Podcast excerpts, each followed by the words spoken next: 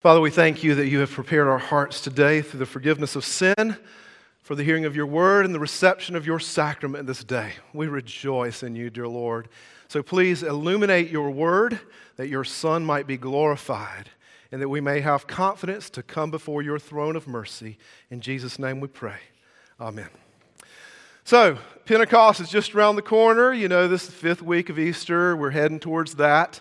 Um, that wonderful day when the Holy Spirit of God descends upon the lives of disciples and bursts the church and empowers them to take the gospel to the ends of the earth. What a great day. We're going to have our bishop here again for uh, his third visit in, in a very rapid succession. Uh, but today, as our, our hearts get towards the end of Easter, our minds and our eyes turn towards Pentecost.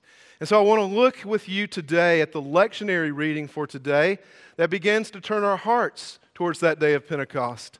Today we're in John chapter 14, verses 15 to 21. If you'd like to follow along with me, it would be a blessing.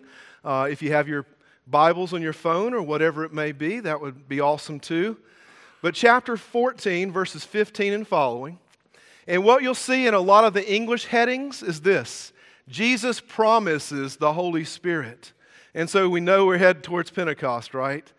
And um, there are three things I want to go over today in this short sermon. One is what is an advocate? Secondly, who is the first advocate?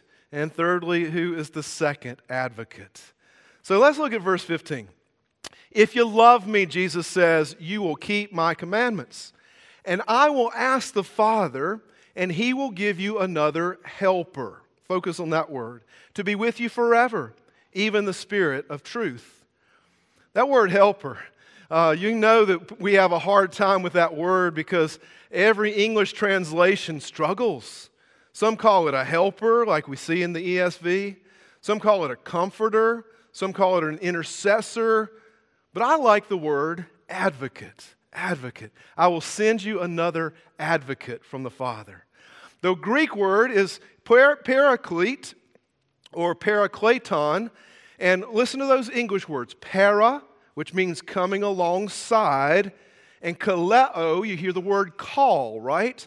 So somebody's going to come alongside us and call out or speak truth into our lives. And so we're looking for one to come alongside us, a paraclete. Now, you almost think of the word advocate there because it's courtroom language, okay? Think of an advocate in the courtroom who represents his or her client in a court of law. That's what we're talking about here. Think about a guardian ad litem. Okay? Literally, a guardian ad litem is a court appointed person, either a lawyer or a layperson, that represents the best interests of his or her client with regard to the children or child he or she represents. So typically, a guardian ad litem stands beside you to represent you, to speak truth in a courtroom to the powerless, the neglected, those who are going through parental right issues and paternity issues. That, that one comes alongside as your advocate so that he can speak on your behalf. Isn't that what Jesus is saying? Isn't that the advocate? The voice of the powerless, working toward the best interest of his client? The advocate becomes our mediator, our substitute in a court of law, speaking truth to the judge. Verse 15 I will send you another advocate to be with you forever. Remember in verses 18 and 19 today, Jesus says, I'm going away, but don't worry. Don't worry. I'm not going to leave you as orphans in this world. I'm going to send you another advocate. All right, so you hear that. There are at least two advocates we're dealing with today, right? So, in this courtroom drama, we have two advocates. Who are they? First of all, you may have guessed, first advocate's Jesus, right? Of course. We say in the Holy Eucharist that we have a mediator and an advocate standing on our behalf, speaking truth to the Father. In that way, Jesus is our advocate. The comfortable words that we did not say today, but we classically say right before communion, uh, one of those comes from John. 1 John chapter 2, verse 1. And he tells us this My little children, I am writing this to you that you may not sin. But if you do, we have an advocate with the Father, Jesus Christ the righteous. And he's the perfect offering for our sins, and not for ours only, but for the sins of the whole world. Um, there's that word advocate. He is your clothing, He is your mediator, He's your defense attorney. Jesus is. So we're talking about a court of law here, right? A court of law in which we all must stand one day. Every one of us will be in God's law court one day. The choice that we have is to represent ourselves or allow Jesus to be our advocate. Hebrews 13 13 says this, and no creature is hidden from God's sight, but all are naked and exposed to the eyes of Him to whom we must give an account. There will be in a day where we all must give an account to the Father. And what does He say? We're, we're naked and exposed. We can't defend ourselves. So it's kind of like that collect for purity that we started the service with today. In the Anglican tradition, Almighty God, to whom all hearts are open, all desires known, from whom no secrets are hid. Oh my gosh, naked. We can't defend ourselves. We're laid bare before God. We need an advocate, right? And we all know, just from our experience, that there, there is a system of justice and a standard for living, right? Over my many years as a priest, I've sat at the bedside of many dying folks, and they've all, about 95%, have some guilt stain on their hearts from years ago that they just hadn't worked through. There's something that they did or left undone many years ago that's still a burden in their lives.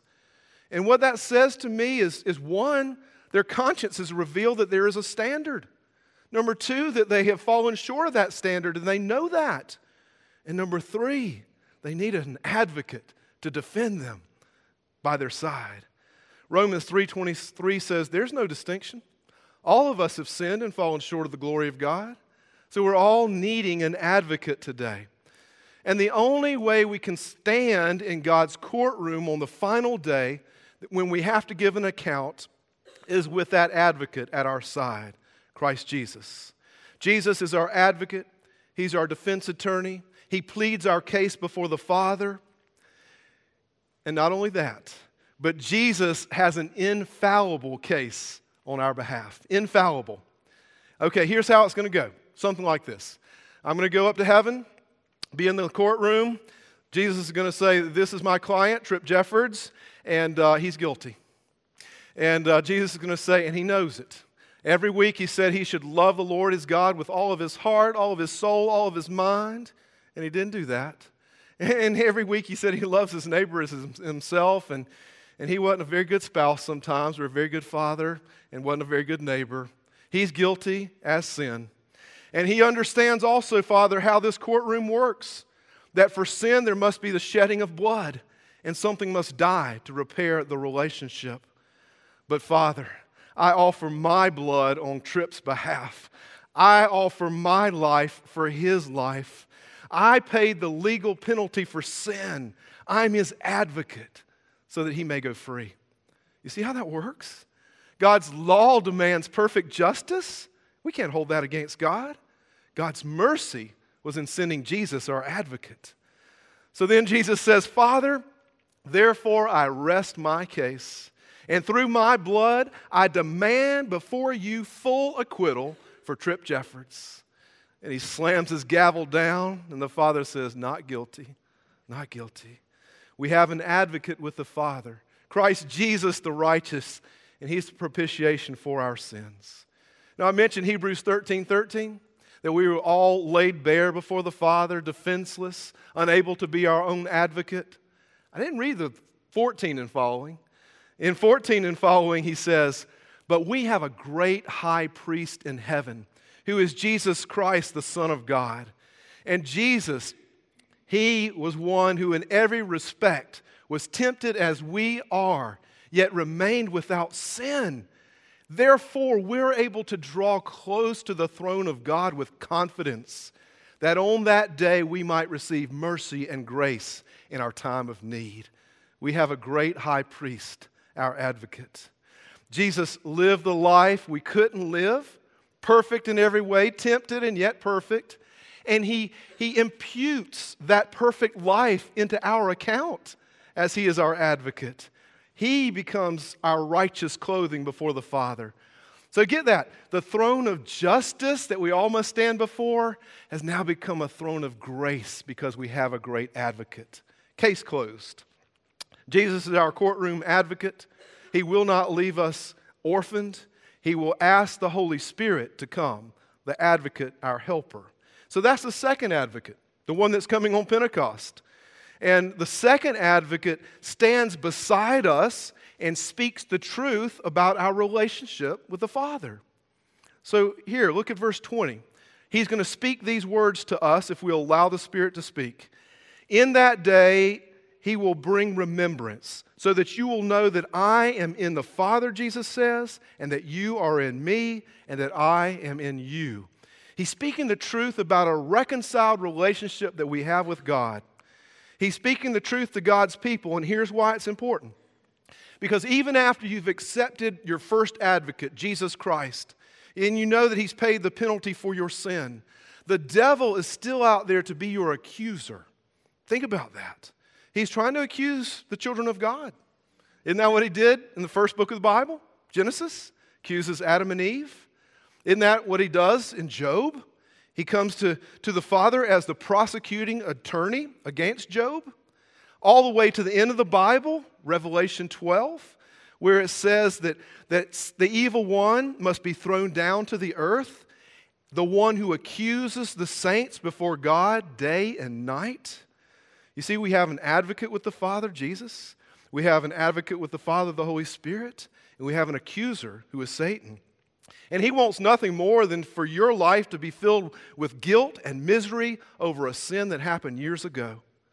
So the second advocate reminds us of who we are in the Father, reminds us to let go of that guilt. You see, I, I know that as a Christian, Satan can begin to whisper in your ear you know, you've done something that's wrong, and, and he'll say, Look at that, what you just did. Would any Christian do that? Would anybody who loves the Father do that? You must not be a Christian. And once you've been convicted and accused of sin and guilt, guess what? It's easy not to go to church because you feel guilty. You know, you can't stand before the Father. Okay, guess what? It's, it's hard to read the Bible because it may convict you of sin.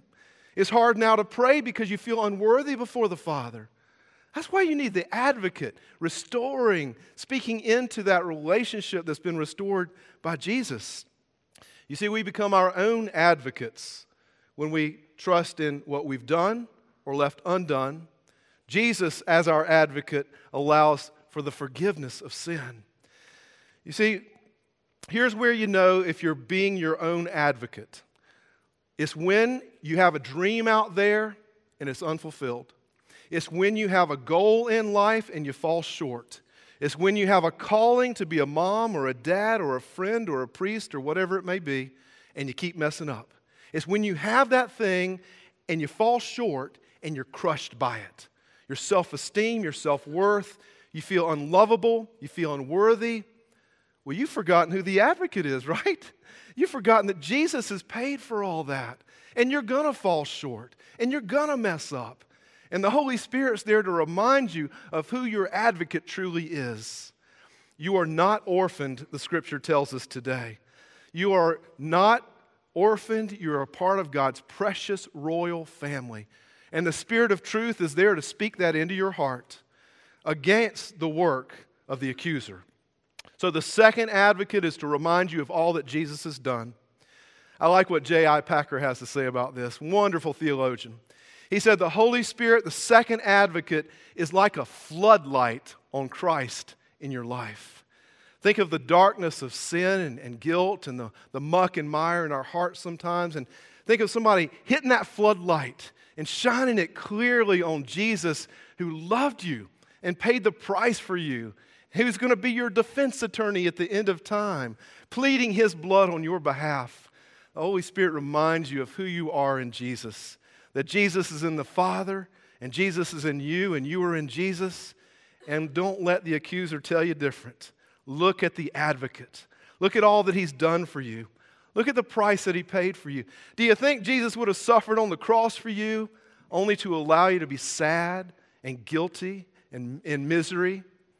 No, He restored you, and the Holy Spirit shines that light of truth on your life. You know, my first field education experience was at Christ Church in Greenville, South Carolina. I had no sooner gotten there and unpacked things that I, I got a call that there had been a, a terrible thing that happened in the parish that day. There was this businessman. He and his family had this business, and it was an insurance business. Uh, his father had started the business, and because it had gone so successful, they started opening branches in the Northeast. The father had given the local Greenville business to his son, and he ran it in the ground. Terrible businessman, just wasn't capable. And then all of a sudden, he started running up a debt that was more than he can ever imagine. And he felt such a failure that he had ruined the father's business. And one day he wrote a note to his wife and his three young children. He said, I feel like I'm a nobody. I'm a complete and utter failure. I've come to the conclusion that you and the kids will be better off without me. And with that, he committed suicide. See what happened? This guy was a senior warden.